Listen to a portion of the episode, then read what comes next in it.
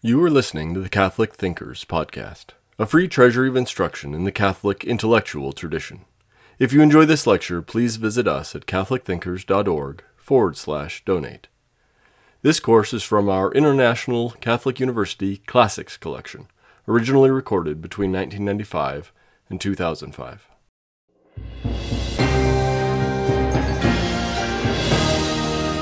Well, we come now to a most important topic for metaphysics, particularly for metaphysics as it is taught by Thomas and Aristotle.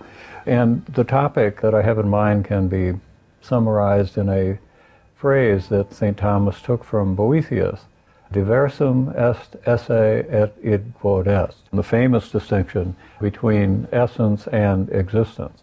This is often portrayed as a very esoteric claim and an achievement of high abstraction. For Thomas Aquinas, as for Boethius, it's a self evident truth that for a thing to be and what it is differ. Being is that which exists, a thing that has existence. That's what we mean by being. So existence is the ultimate actuality of the thing. But while existence enters into our account of being, a being is that which has existence, that which exists. Although it enters into our account of being, existence is not of the nature of the existent thing. If it were, the thing would exist necessarily. So that a physical object, something that's come to be as a result of a change, would be a primary instance for us of what a being is. What do we mean by a being? A being is that which exists. If existence were part of what that thing is, it could not not exist. For it to be would be necessarily the case, but by definition, we're talking about something that has come into being and will cease to be. So its existence is not a necessary existence. That is the initial and obvious meaning of the diversity claim between esse and id quod est. There's nothing esoteric about it. It's by way of being a summary of something which is obvious.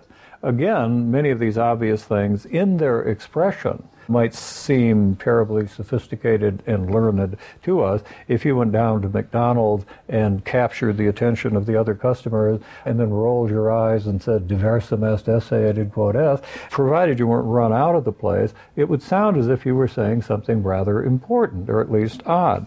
Maybe it wouldn't help if you put it in English that for a thing to be and what it is are different. Maybe the meaning wouldn't be immediately grasped, but as soon as you unpacked it in terms of examples and so forth, your listeners would say, I knew that. Of course, everybody knows that. Existence can't be the nature of the thing because then it could not not be. So if there are contingent things, and most of the objects of our experience are contingent things, they can be or not be, existence cannot be part of what they are. So existence is not expressed in the definition of the thing. It is not part of the substance or essence of any of the things of our immediate and obvious acquaintance. Now, in the material substance, if we want to get a purchase on what we mean by existence, of course, we have to look, first of all, to a material substance. And the constituents of the essence, the nature of a material substance, are what form and matter. Where's existence? Existence is the actual inherence of the form in the matter, for the form to be in the matter. That is the being of the resultant thing. So the form alone is not the existence of the thing. The matter alone is not the existence of the thing. They're being together, the inherence of the form in the matter. That is the actuality of the substantial of the physical object. And this being is its substantial existence. For Thomas, the phrase he uses here is esse substantiale, as opposed to what? As opposed to accidental being. For a thing to be white, for it to be here as opposed to there, for it to be large as opposed to small, these are modes of being which are not constitutive of it in a substantial way. We saw this when we reminded ourselves of the difference between incidental change and substantial change. So the only two kinds of existence there are are esse substantiale and esse accidentale. And if we ask where is this esse or substantial existence in the physical substance, if it is not part of what the thing is, we say, well, it is the actual inherence of the form in the matter. And that gives us a controlled sense of what we mean by esse substantiale. And if we're going to use existence of anything else, it is going to have to be read off of that more obvious and available analysis, more obvious and available for us. That is, the existence of physical objects is the inherence, the actual inherence of the form in the matter. So Thomas summarizes this by saying, existence is the actuality of all acts, even of forms. So for the form to be in the matter, that is what we mean by the substantial existence. If it's a substantial form, that's what we mean by the substantial existence of a physical object. So the two modes of existence, the primary modes of existence, are substantial existence and incidental or accidental existence. And you might say, well, we've been talking about this all along. And indeed we have. We've been talking about beings, we've been talking about the things that exist. But when we analyze them, we are coming up with their essence, their nature, and we know that the things with which we begin are such that for them to be is not part of what they are. It's a surprise that they exist. It's not something that's just guaranteed by what enters into the definition of those things. That's why we say that their existence is contingent.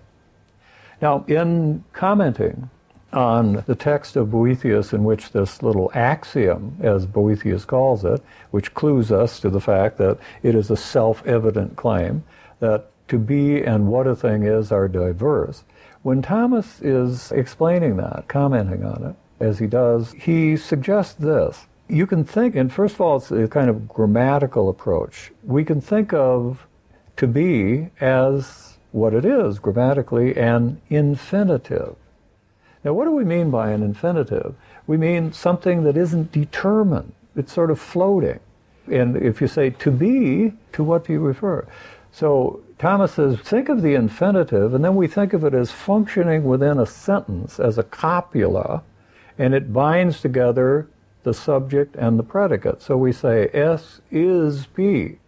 Now we have a finite form of to be, namely is.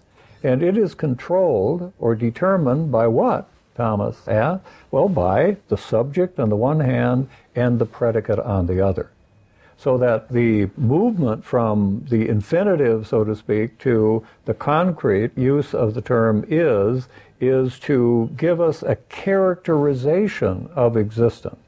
And what characterizes existence is primarily form. And that's the basis for talking about the difference between substantial existence, substantial form. The actual inherence of the substantial form in the matter is the existence of that material substance, or incidental existence, the actual inherence of whiteness in this object is for it to be white. So existence, it would seem by itself, lacks character. It's the actuality of all acts, even of forms, but if we want to know what some determinate existence claim is, we have to ask, well, what is the thing that exists?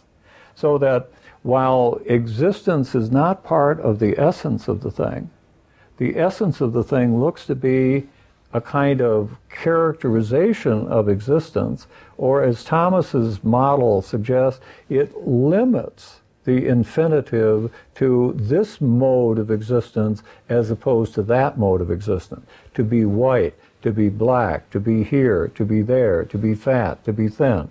So the to be, the infinitive, is concretized and given a characterization as is fat, is thin, and so forth. Or is man, is tulip, is alligator, and so on for esse substantiale.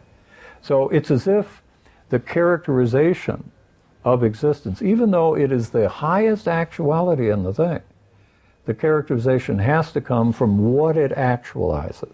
What it actualizes. So, in the phrase that Thomas devises to cover this, act is limited by potency and characterized by potency. That is, the actuality that existence is, is the existence it is, this act of existence as opposed to that, because of what it actualizes. And that's why we get this compound in the existent contingent thing of what it is and the fact that it exists. The one can't be reduced to the other.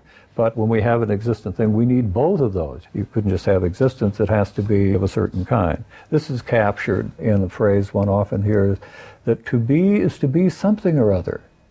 To be is to be something or other.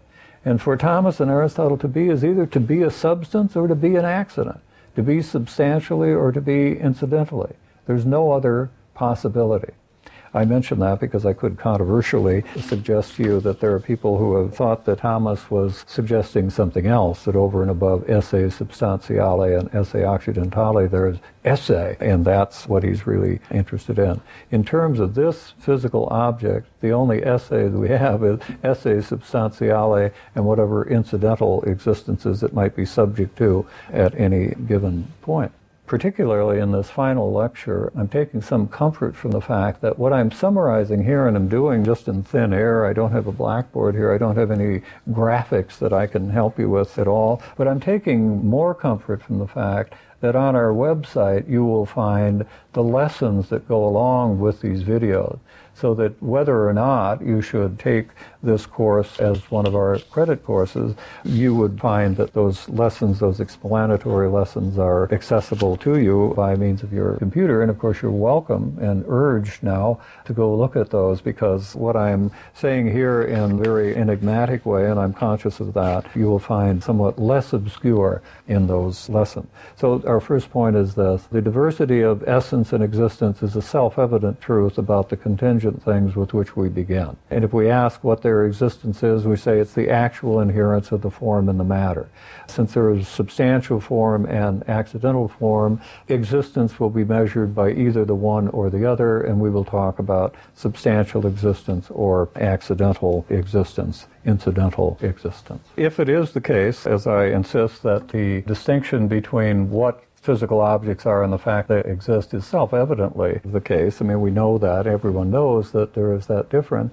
This is taken up by Thomas not simply to say obvious things about what is easily available to us, but because within the analyses of metaphysics, this is going to have an importance far beyond its initial evidence and obviousness in physical substances.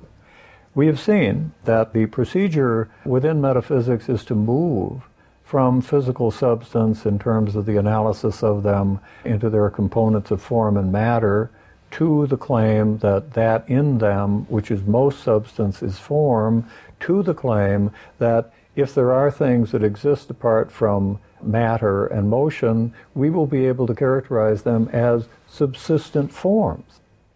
Now, when we think of that against the background of the obvious things that we would say about the difference between the essence and existence, the nature and existence of a physical object, we can see that we're going to have to tailor and adjust our language in order to talk about a separated substance in terms of its essence and existence.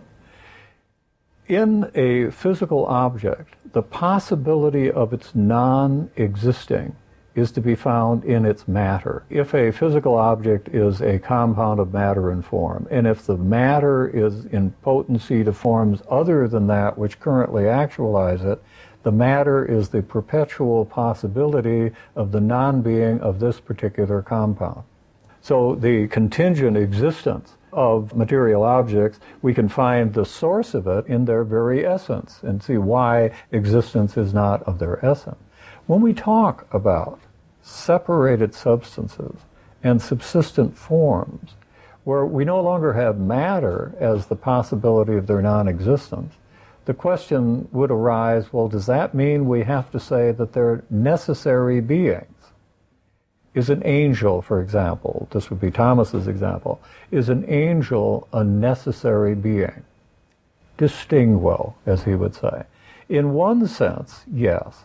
There is not within the nature of the angel a principle matter which is open to a determination other than that of, say, being Gabriel or being Raphael.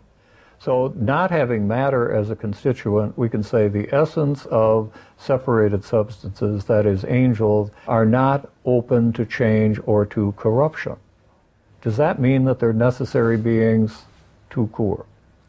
Thomas doesn't want to say that, of course, because angels are creatures. And creatures are such that for them to exist is to depend upon something else. And if creatures were necessary in every way, then they would no longer depend on God, and we would have a very strange universe of a plurality of necessary things, presumably unrelated to one another, and the logical difficulties of that we won't pursue, but there are heavy difficulties that would await that. Thomas, at any rate, is going to ask himself, how is it that angels who are intrinsically incorruptible they do not have an intrinsic principle of ceasing to be matter. How is it that we would say that they are contingent? The way in which he introduced the infinitive to be and the way in which it is constrained or shrunk or restricted to existence of a particular kind by the form that it actualizes comes to his aid here. And what he will suggest is this, and you'll find this in his commentary on Boethius. It's included in my Penguin reader of the selected writings of St. Thomas in this particular one. What he will suggest is this For an angel to be, for an angel to exist, is for a form to be subsistent. That is, for Gabriel to be, for Raphael to be, for Michael to be, we'll stick with archangels. For them to be is for a form, Gabrieli, to be Gabriel is actual, to be Michael is actual, and so forth. Now, what Thomas suggests is this. For them to be is to be in a certain way. For them to be in a certain way the existence of a particular angel, however high he might be, he may be the highest angel, is still a limitation on existence to the kind of thing that angel is. So there is in the angel, in a very different way, but analogous to the difference in physical object, there is a distinction between to be and what they are. So that Thomas extrapolates from physical objects where this distinction is self evident between essence and existence. And in terms now of this very complicated expression of what an angel is, a subsistent form, he argues that since for an angel to exist is for it to exist as this angel and not simply as existence, we have here a distinction between essence and existence. Obviously, all of this is opening the way to the ultimate application of this analysis. And that is the way in which we use the term being to refer to God. In physical objects, a being is a complicated thing that contains within itself the possibility of its non being.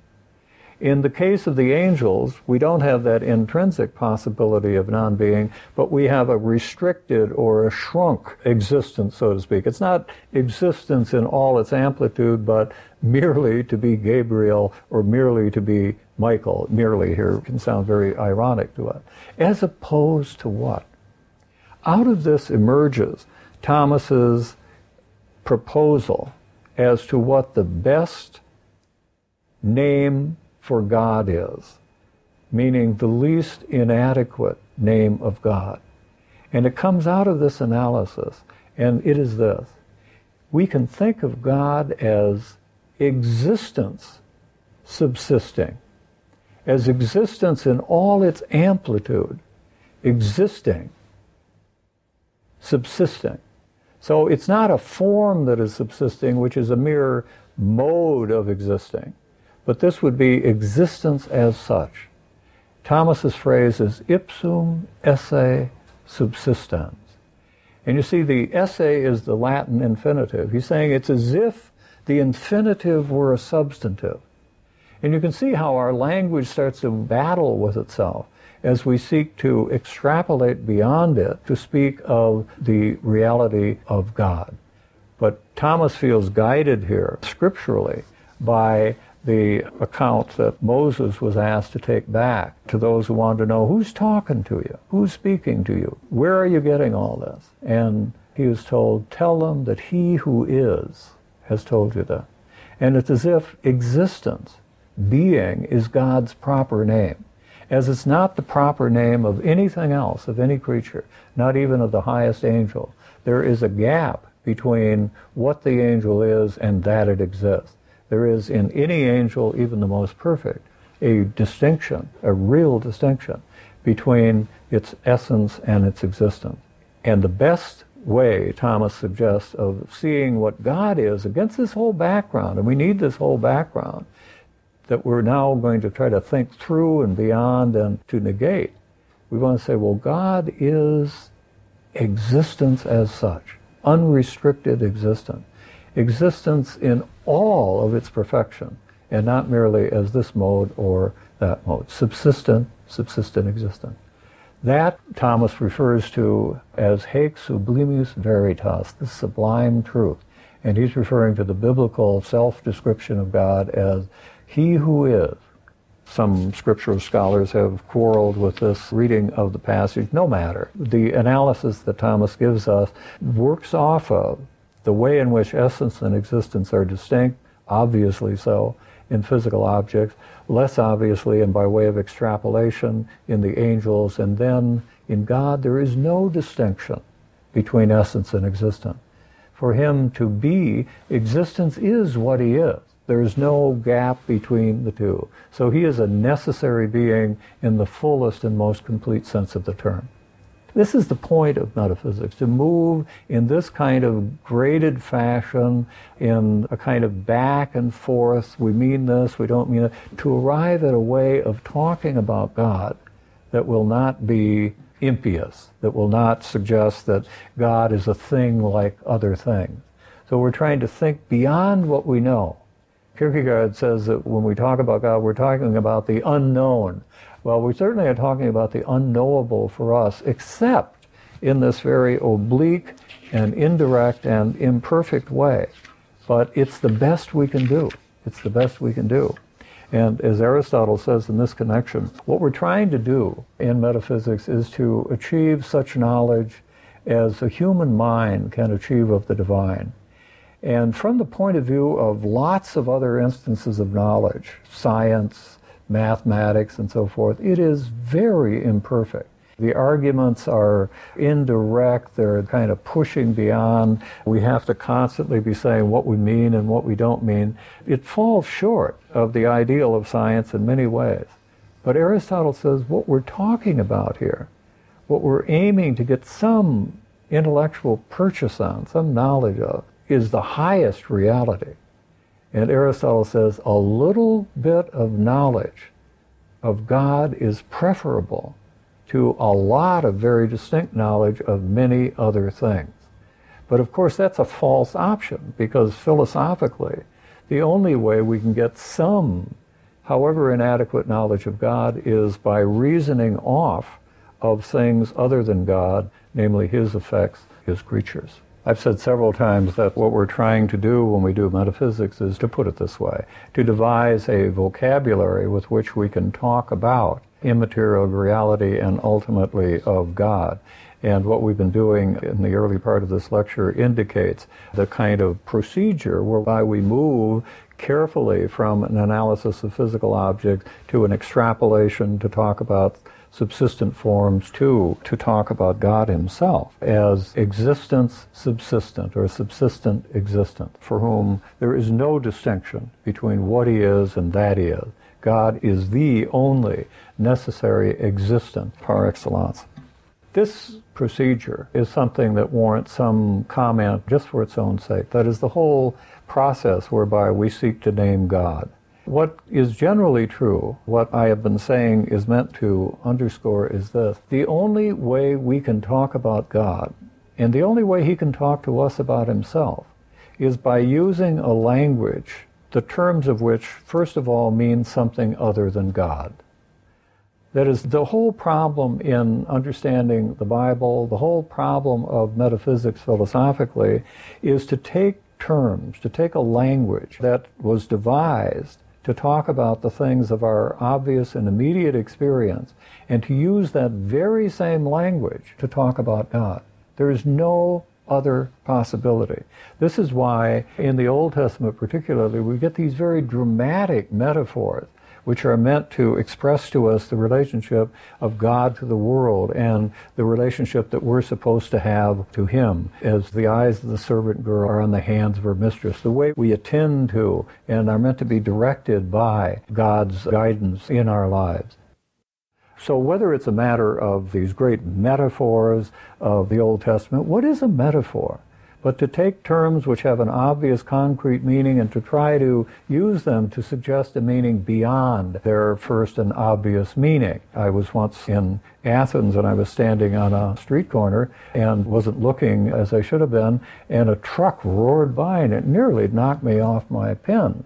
And I looked up as it went by, and on the side of the truck was metaphora. Well, I was almost literally struck by a metaphor on that particular occasion, and it took me a moment to figure out what metaphora meant. And it meant what? Transport. To metapherein, to carry from here to there. And in a metaphor, the metaphor of metaphor is that we take a word from one setting and we use it in another and surprising setting to cast light on something to which the word normally doesn't apply. So that if Christ is called the lion of the tribe of Judah, he's not literally a lion, but somehow in thinking of him through the lens of this term and its normal meaning, we get a kind of intimation of our Lord. So too, when Christ teaches, he teaches in parables, he tells stories, he tries to get us to get some clue as to what he's talking about by beginning where we are and then using that language to point beyond it, the great parable of the prodigal son, a story to which everyone responds. But as we hear it, as we reflect on it, we realize we're being told something terribly important about the relationship of man to God and God's infinite mercy. These are obvious points. The only language we've got is the language we've got. And the range and application of the language we've got is to the things of which we have experience. We don't have immediate experience of God. We don't have a word that just applies to Him directly. Our only choice is to take words that have other applications and try to extrapolate them, use them to talk about God in a way that will not be impious, that will not be demeaning of God.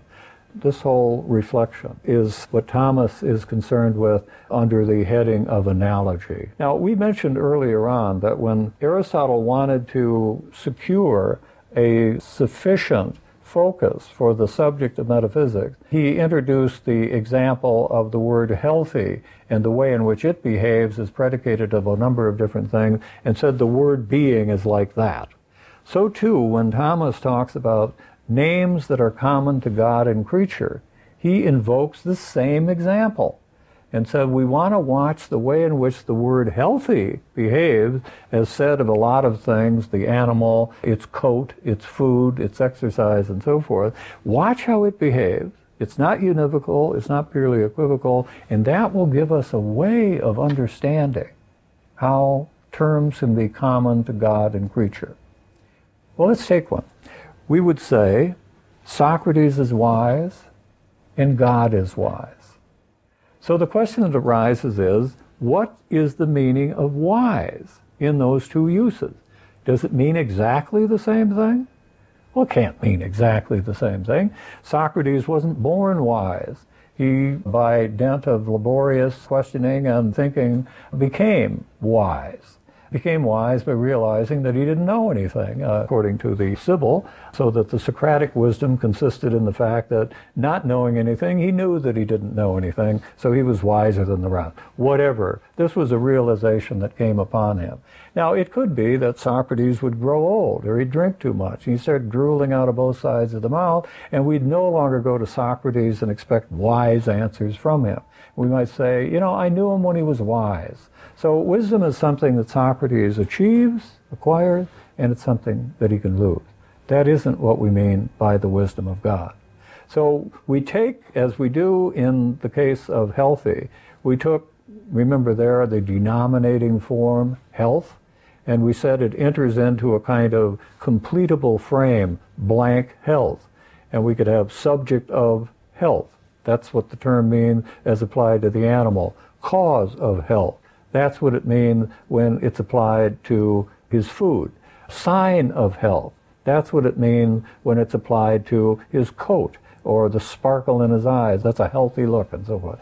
We are able, in terms of that same denominating form, to give different modes of signifying it subject of, cause of, symptom of, and this is productive of different meanings, one of which is regulative and controlling of the others. You remember that analysis.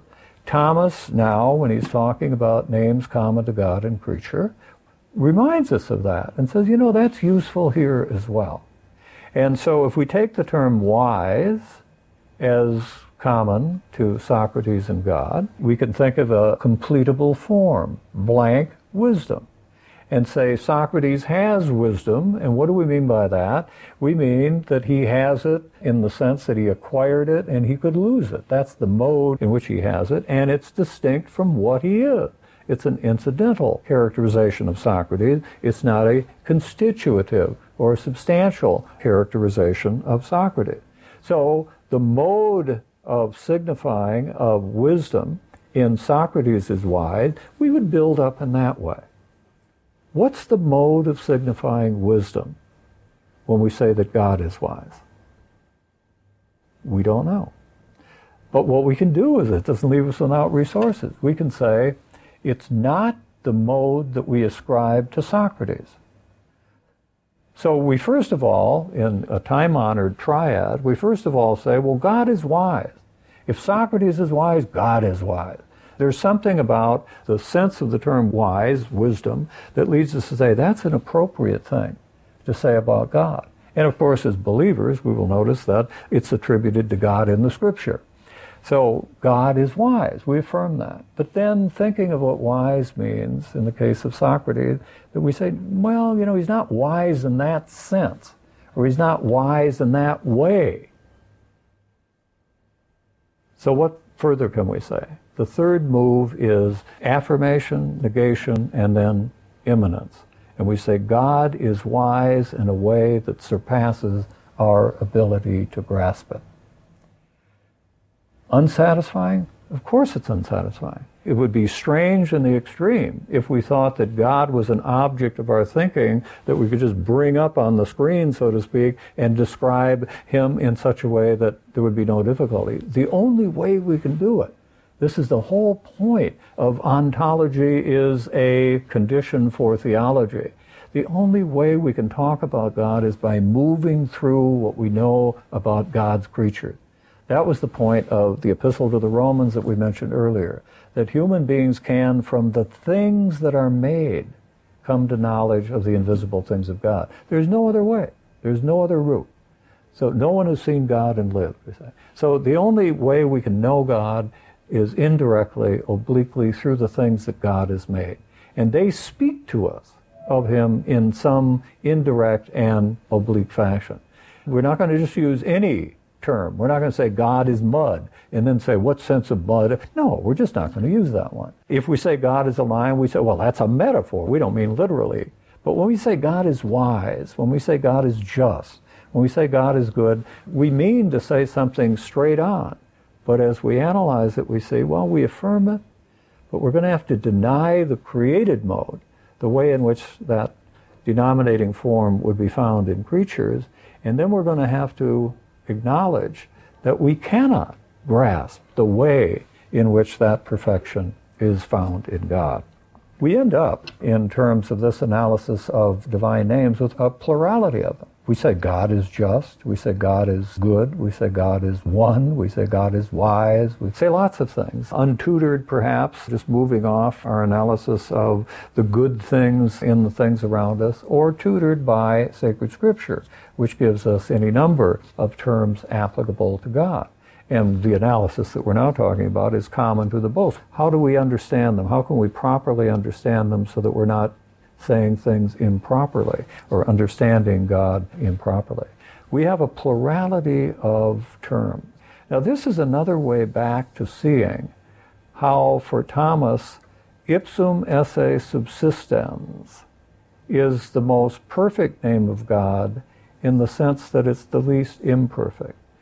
When we say that God is just, that term, given its origin, means something different from God is merciful. It means something different from God is good or God is one or that God is. These are different terms, they have different meaning. And even though we're trying to refer to the same thing, in all cases, the diversity, because of the origin of the meaning of these terms and creatures, the diversity is there. The danger of the plurality of the divine attributes is that we begin to think of God as a restricted mode of being. That's invited by the terminology. And we're trying to fight that and go beyond it. We're trying to negate it. And here, too, to see God not as this kind of existence, just, good, merciful, but existence in all its amplitude, where all of these perfections now are thought of as sort of rushing back into and filling out the infinitive that Thomas began with in that text that we looked at before. So that Christ, God, then is looked upon as the fullness of being. Pascal once spoke of le grandeur et la misère de l'existence humaine, the grandeur and the misery of being a human being. And Jacques Maritain, in his famous masterpiece, The Degrees of Knowledge, applied that to metaphysics and spoke of le grandeur et la misère de la métaphysique. And perhaps, if nothing else, these lectures have acquainted you with the misery of metaphysics. That is, how intrinsically unsatisfying it can be, even as we acknowledge that it is, in its unsatisfactoriness even, it is preferable to any number of other things that we might become knowledgeable about. I mentioned that suggestion Aristotle that a little bit of knowledge of God is preferable to all precise knowledge of other things. Aristotle likening the human intellect to divine reality as the eye of a night bird to the sun. There's just too much reality for us to grasp. But this is a false option, of course, knowing other things or knowing God. The only way we can know God is by knowing Him through the things that He has made. And this is something that we see in terms of the very structure of metaphysics as it's laid out by Aristotle and Thomas. The only way we can proceed is by analyzing being as being. And we want it as a subject matter which is broad enough so that when we see God as the cause of being, we don't think we've left anything out. But in order to get to that subject, as we've seen, we've got to proceed stepwise through a constant reminder of the kinds of being, the finite kinds of being, the material kinds of being, which is most easily accessible to us and which gives us a control over the meaning of the term as we extrapolate it and use it beyond.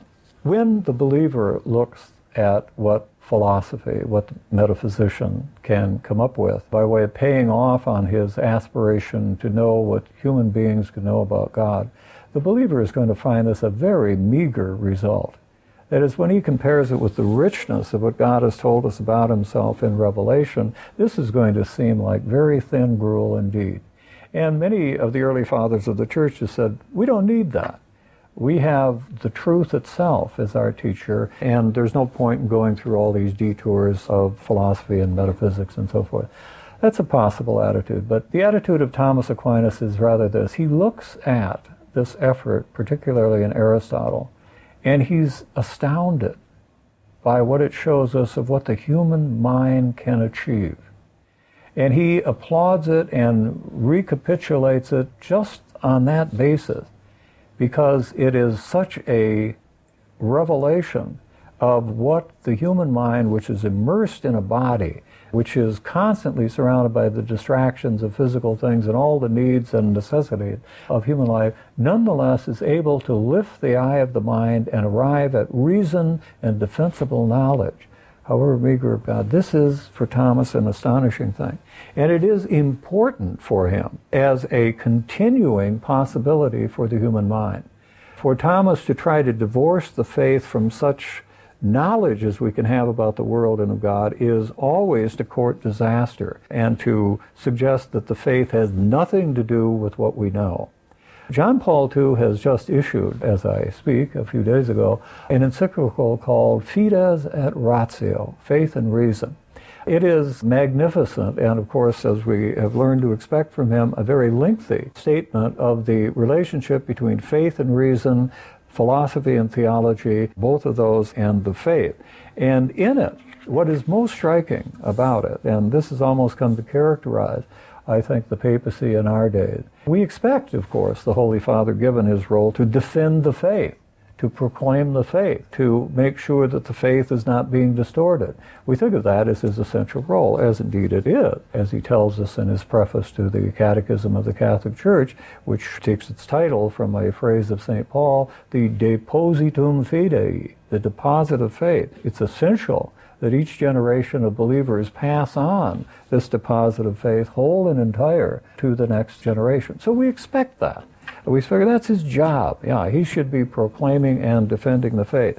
But what has emerged and what stands out, even more so in this encyclical Faith and Reason, is that the church now emerges not simply as the defender of the faith, but as the defender of reason. The defender of reason. In Veritatis Splendor, the Holy Father came to the defense of the ability of the human mind to know settled and absolute truths about human behavior. And this independently of, although it's sustained and reinforced by revelation, there is a natural law which enables each and every human being, each and every human being has the capacity to discern good from evil. This is something that is almost universally dismissed by moral philosophers. And the Holy Father, in Veritatis Splendor, comes to the defense of practical reason. In faith and reason, he's coming to the defense of theoretical reason itself. And he notes at the outset that we live in a time that depresses the young and those of us who aren't young with its nihilism and its relativism, its skepticism, the kind of lowering of expectation as to what the human mind can achieve. And at the outset of this encyclical, the Pope reminds philosophers of the great sapiential range, the great sapiential range that philosophy had. Philosophy meant to address the great question what does it all mean? What is the purpose of human life? Is there a life beyond this one? What must I do? These are the questions that constitute a human being. We are those questions. And for philosophy to turn away from them, to dismiss them, to dissolve them in obscurity and skepticism is a terrible betrayal of what is most distinctive of human beings. And of course, it doesn't leave the faith untouched. If the human mind is treated in this way, if reality if the world is treated as something that we cannot get to, there is nothing, there is no purchase for revelation. Revelation, as I mentioned in talking about God, comes to us through talk about the world. If we can't know the world, if the world is mere fantasy, metaphors don't work, analogies don't work, the whole effort of revelation doesn't work. So I'm not suggesting that the Holy Father has an interested concern in defending reason. Reason is a good in itself, and it is that which makes human beings to be human beings so that it's in everyone's interest to come to the defense of reason, believer or not believer.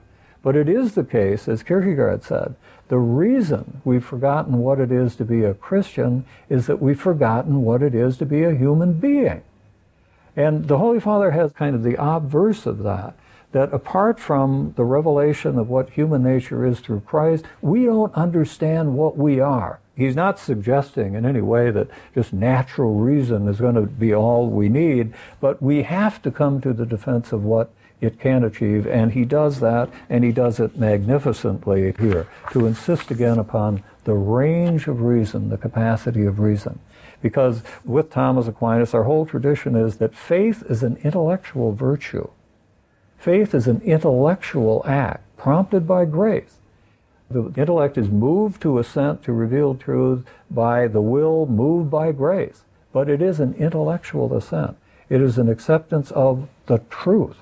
The object of faith, Thomas insists, is truth, truth itself. And of course, we all remember Christ's definition of himself as the truth and the truth that will set us free. Only a robust sense of reason, in short, and the concept of the range of reason is going to provide us with the necessary reference point to show how much more the faith is than reason and how different the faith is, the knowledge of faith is, from the knowledge of philosophy. But you have to have both of them if you're going to have anything like a healthy contrast between them.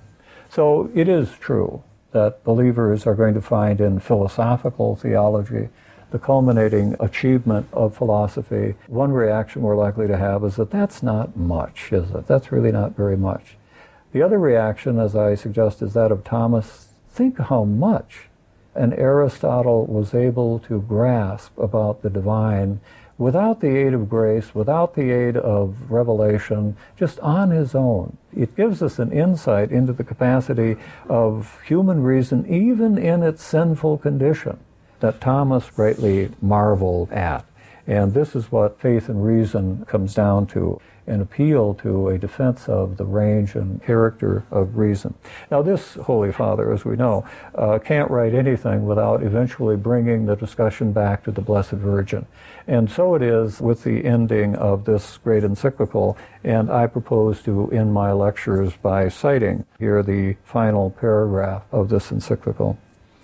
He says, I turn in the end to the woman whom the prayer of the Church invokes as the seat of wisdom and whose life itself is a true parable illuminating the reflection contained in these pages. For between the vocation of the Blessed Virgin and the vocation of true philosophy, there is a deep harmony. Just as the Virgin was called to offer herself entirely as a human being and as a woman, that God's Word might take flesh and come among us, so too philosophy is called to offer its rational and critical resources that theology as the understanding of faith may be fruitful and creative.